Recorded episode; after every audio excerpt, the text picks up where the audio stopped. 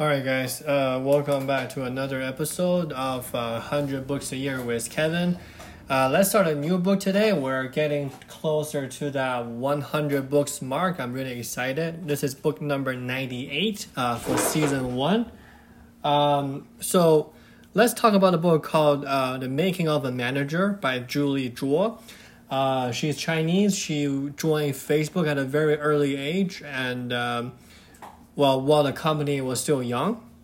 And then uh, she became the VP of design at Facebook a few years later, right? So she kind of witnessed the fast growth of uh, Facebook, like their early stages, and then like the chaotic, you know, uh, sign of becoming a junior manager, and then become a, uh, I can say a VP level executive at Facebook and I really like this book because it's actually very, very readable. It's actually very, very approachable, right? Because management books are sometimes, like a lot of times, just to give you some like intimidation, right? Oh yeah, like you know, focus on you know the confidence with your team, right? You you gotta care about them. This is a very readable, very like it just make you feel comfortable reading this book for some reason. Like you feel like the advice is doable, it's approachable. So uh, pretty I highly recommend it, right? So we're gonna do a series on this, and today, as usual, right, for the first episode, we're gonna do a quick introduction.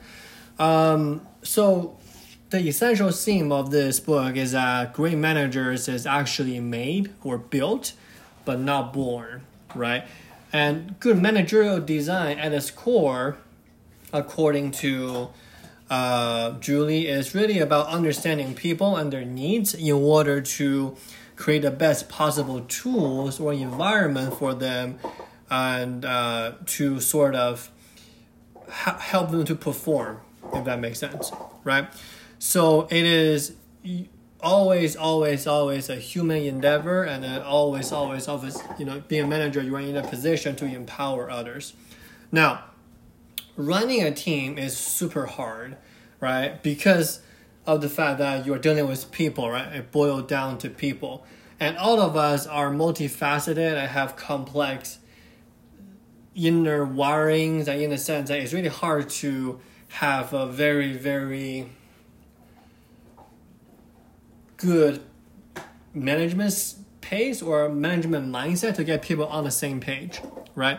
Now, the thing is, is that management aspects has nothing to do with employment status, and has everything to do with you are not trying to get something done yourself. It, it doesn't matter what kind of a superstar you are in your work, but it's really something that you are giving up personal control and then you need to manage other people to get a similar or higher output than you are so that as a team of people you are going to get a higher output compared to what you are currently doing right? And that brings to the discussion right? Like how can we tell somebody is a good manager or somebody is an average manager right um, Julia used to think that it's like passing the driver's test, right? Like you learn the rules, you pass the test, boom, sums up, you're a good uh, manager. I think that's really funny.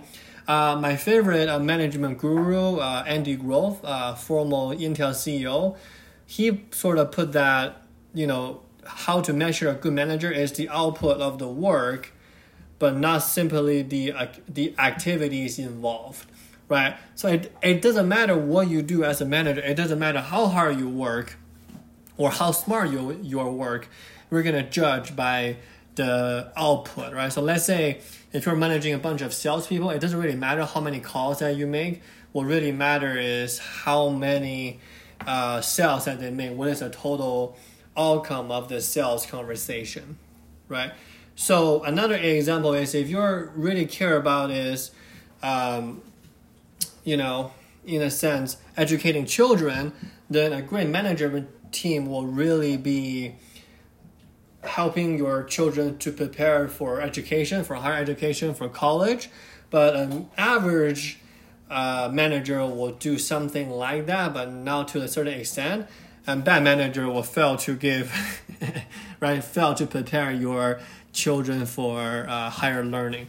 So in a sense, it really simplifies it for a bit, right? We're talking about is um, measure the output, but over time, time will tell, right? Who is a good manager and who is a bad manager.